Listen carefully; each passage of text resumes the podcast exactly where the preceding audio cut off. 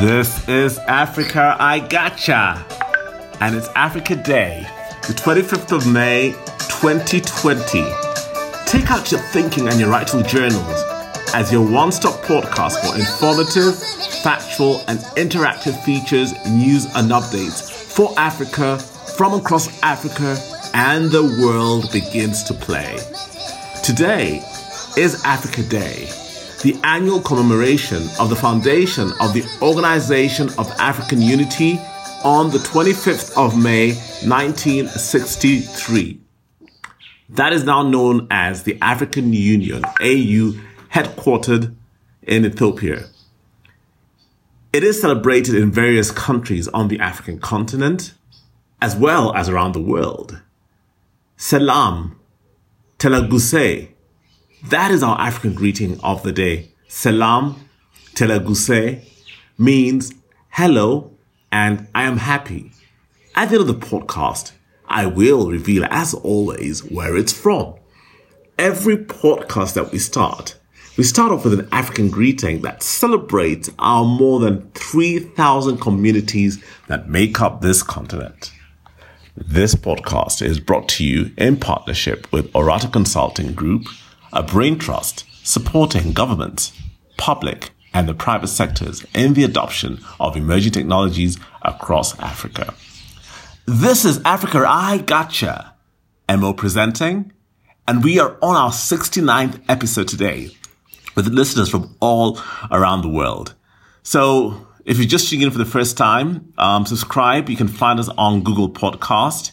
We're also on Apple Podcast and now we're also on SoundCloud too. So please subscribe. And as always, we are ready with our interesting fact on Africa that we have.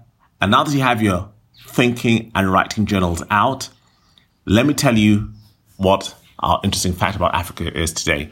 So did you know that Ghana became the first African country in the south of the Sahara, gaining its independence on March the 6th, 1957 under the leadership of Kwame Nkrumah. A year after its independence, Ghana convened the first conference of independent African states on April 15, 1958. African countries in attendance included Ethiopia, Libya, Sudan, Liberia, Egypt, Tunisia, and Morocco, amongst others, with representatives from the National Liberalization Front of Algeria and the Union of the Cameroonian Peoples. Five years later, on May the 25th, that's a day like today, in 1963, following the sentiments of the conference held in Ghana, the Organization of African Unity, OAU, was formed in Addis Ababa, Ethiopia, hosted by the Emperor of Ethiopia, Haile Selassie. And he came up with his famous words, May this convention of union last a thousand years. So African countries, including Ghana, Zimbabwe, Lesotho, Zambia, Mali, and Zambia, actually recognize Africa Day as a public holiday. So in all those countries today, it's a public holiday. Okay, but in other countries, they still have celebrations to mark the historical day. And in international cities, for example, like in New York, Dublin, Melbourne, London, and Washington, they engage in academic gatherings and cultural showcases to mark this day.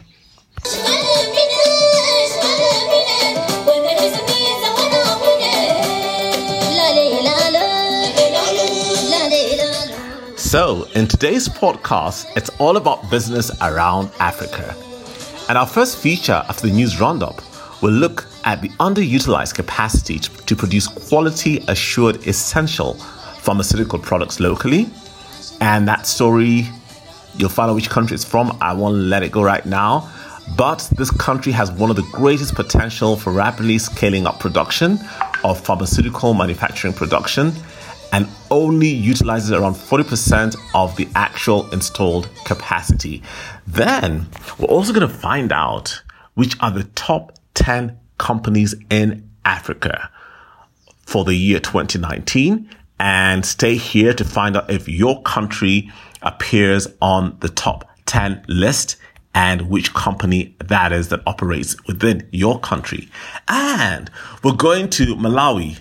And you know, Malawi is hardly known or equated to tech, but a great story from Malawi too about a company that is using 3D printing and computer assisted design um, to assemble some um, protective personal equipment. So you'll find out what it is that they're assembling also. So great. And then we're also going to go and find out what is happening in terms of a roundup in some of the different hubs in Africa with respect to business now that COVID is here with us. So we will look into tourism. We'll also look into manufacturing. Great. But then we also have a new segment that we've introduced starting from today. We're going to be meeting the African women and men who are shaking up the status quo, asking uncomfortable questions, upending business models, and fighting preconceptions. They are our disruptors. So that also gonna, is going to come in after the news from around the world.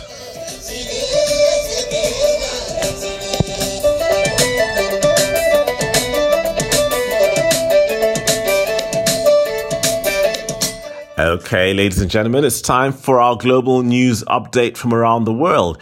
And we're going to start off in Burundi to kick us off. So Burundi held its general elections last week on May the 20th to select its president, the national legislators and local representatives, despite having 42 confirmed cases and including 21 active cases of COVID-19. So all the votes apparently have been counted according to Burundi's National Independent Electoral Commission, and the results should be available today. That is what they had said. So from reports that we received, the initial results suggest an extremely close race between the ruling party candidate, Ndayishimiye, and the opposition party candidate, Rwasa. While still on the election front, Benin also held elections. That was two weeks ago on Sunday, May the 17th risking further spread of COVID 19. They already had, at that time, 339 cases of the disease, which had been confirmed in the country. So, according to the, to the provisional results, the two parties allied with the with the president, um, Patrice Talon, won with more than 77% of the vote. The opposition parties were barred from the vote due to a protested 2019 election law that created strict criteria for fielding candidates.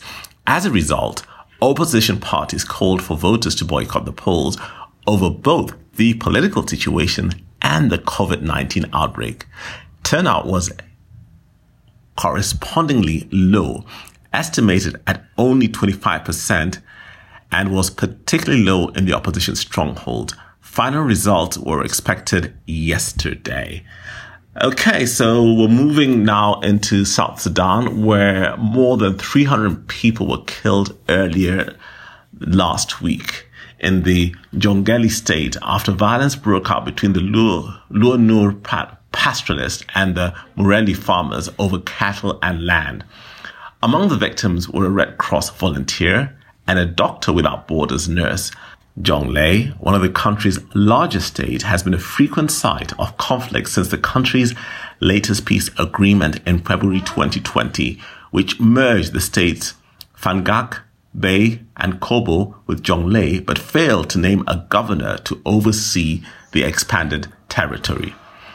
So again, um, some economics update from some economies across the continent. So there's news that some African economies will and have opened up while others continue to close. While Africa has been one of the last regions to get hit by the novel coronavirus, the World Health Organization WHO warns that the effects and the spread of the virus will linger.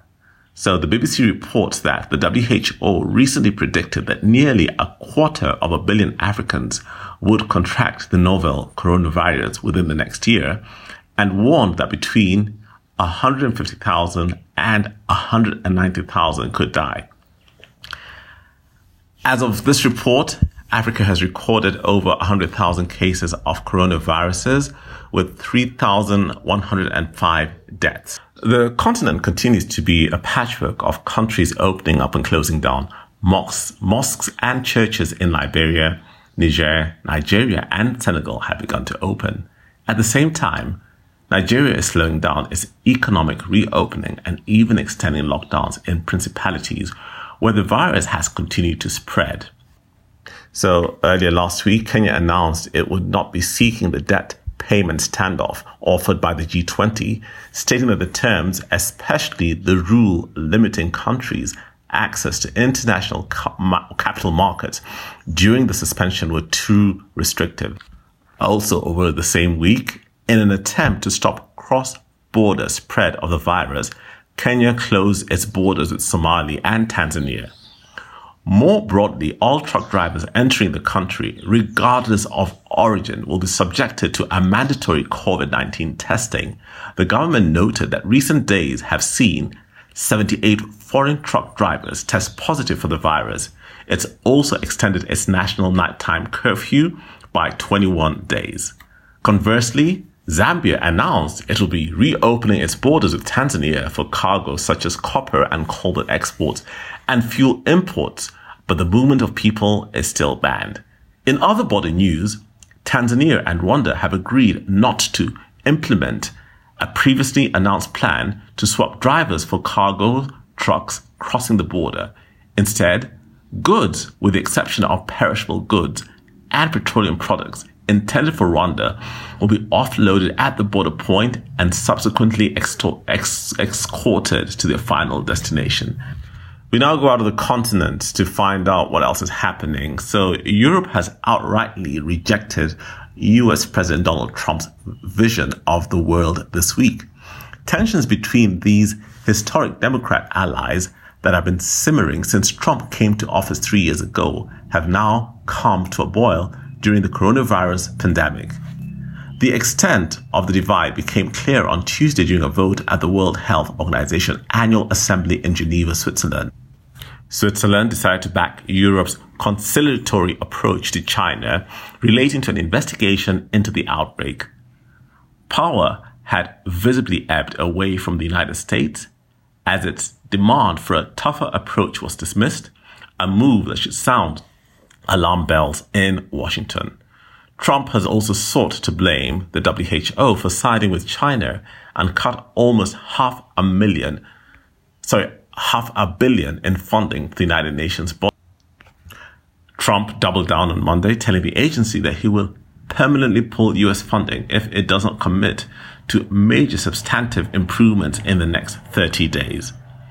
So here's another story that's coming in from Israel. So the valuation of Monday.com, an Israeli startup that makes software to help employees work remotely has jumped, yes, to $2.7 billion, according to Bloomberg sources. This has managed a 42% increase since it last raised money, even as many startups confront down rounds. The company's products are gaining increasing popularity with customers seeking ways to manage employees who have had to work from home due to the pandemic. Eran Zin- Zinman, Monday.com's co-founder and chief technology officer said in an interview on Thursday that the disruption caused by remote working have boosted the importance of finding tools to help keep tabs on assignments and avoid communication breakdowns, he said. In South America, we go to Mexico, where the Mexican president, Andres Manuel Lopez, says the novel coronavirus could cost up to 1 million jobs as many industries considered not essential remain shut. The Mexican economy was already in recession before the pandemic struck, and some investment banks have forecasted an economic contract- contraction of its largest 9% this year, with only a gradual recovery in 2021. In Asia, Hong Kong security chief said terrorism was growing in the city as the government department rallied on today, Monday the 25th, behind Beijing's plan to introduce national security laws after thousands took the streets to protest against the move. Police said they arrested more than 180 people yesterday on Sunday when authorities fired tear gas and water cannons to disperse anti-government protesters as unrest continued to the city after months of relative calm.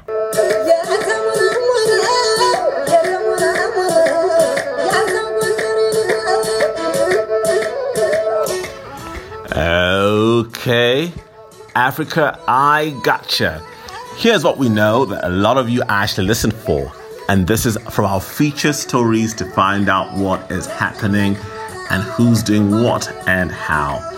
So, we're going to start off firstly with a story around um, production and the pharmaceutical that I spoke about earlier on. So, the COVID 19 pandemic has caused major disruptions to the global supply chains, as you're all aware. Africa is particularly vulnerable with respect to pharmaceuticals because between 70 and 90% are imported and because the continent generally lacks the political sway and the bargaining power of other regions. So in the short term, the most acute issue is the need for huge quantities of quality approved and assured protective equipment, tests and medicines to treat the COVID-19. So, because significant shortages of other essential medicines could materialize, um, what has been happening is that now each country has been going back and rethinking and re-looking at its capacity. But many countries in Africa have actually realized that we have a lot of underutilized capacity to produce quality assured essential pharmaceutical products locally.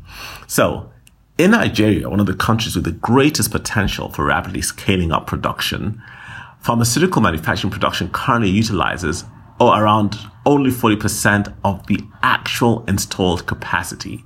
So manufacturing output remains low, lower than its potential, in part due to the inconsistent demand and the challenges in sourcing the active and the raw ingredients and also unfavorable market con- conditions and a lack of available investment.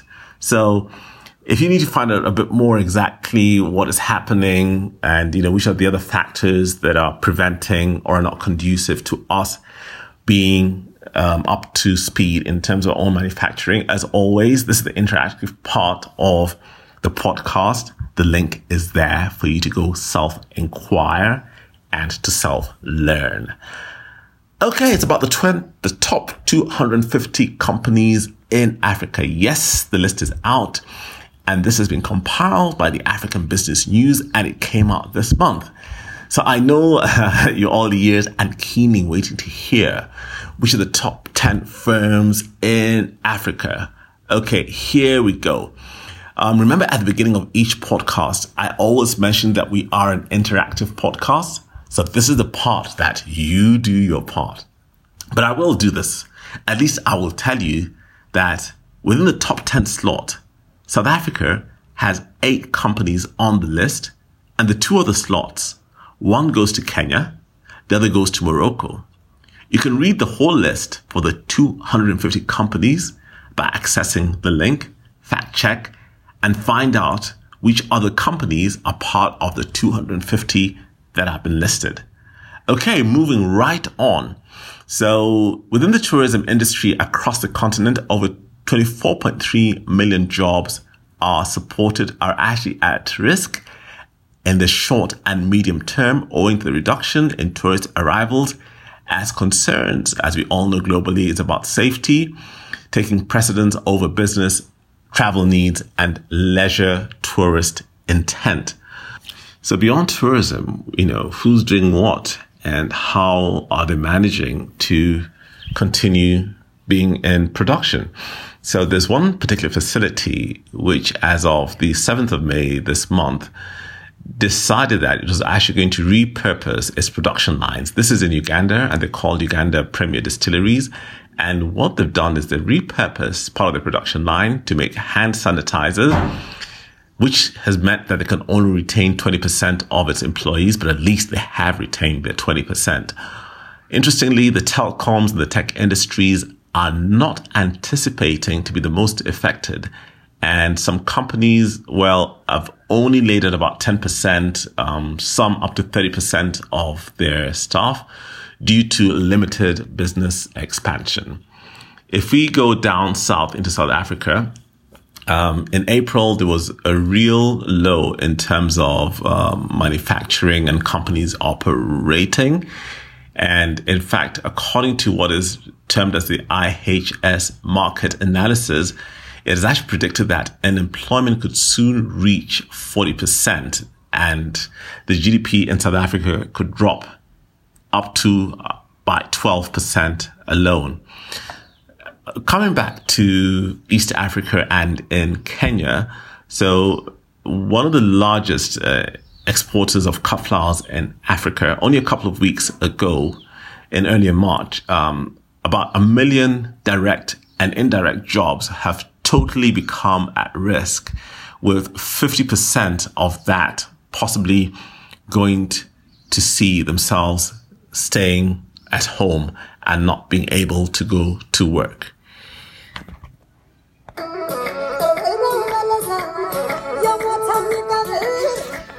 Okay, here's our new section. It's called Meet the Disruptors.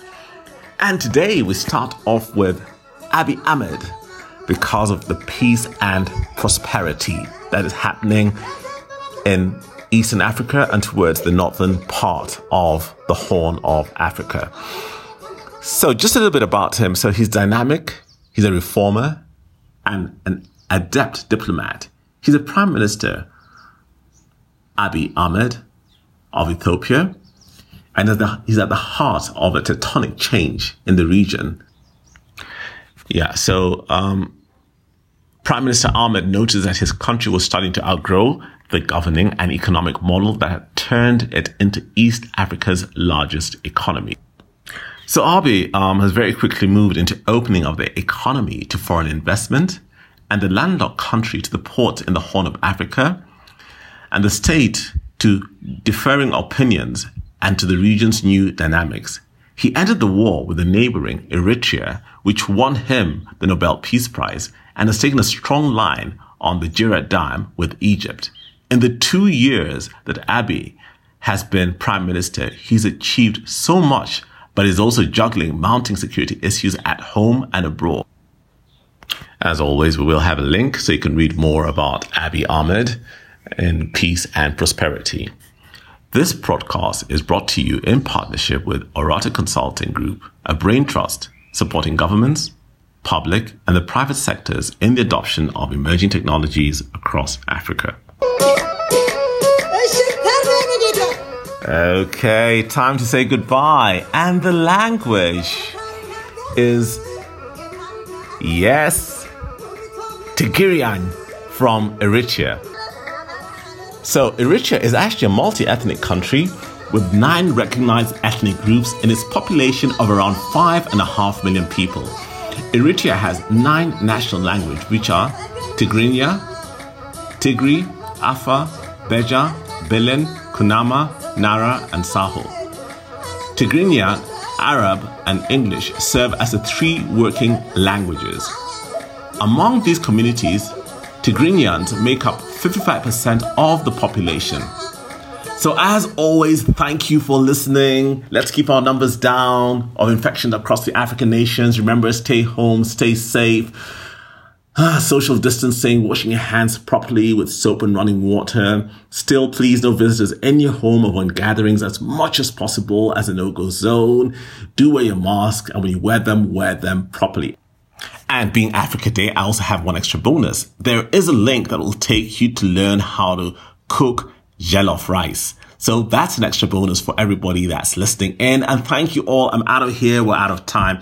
Till our next podcast. Bye.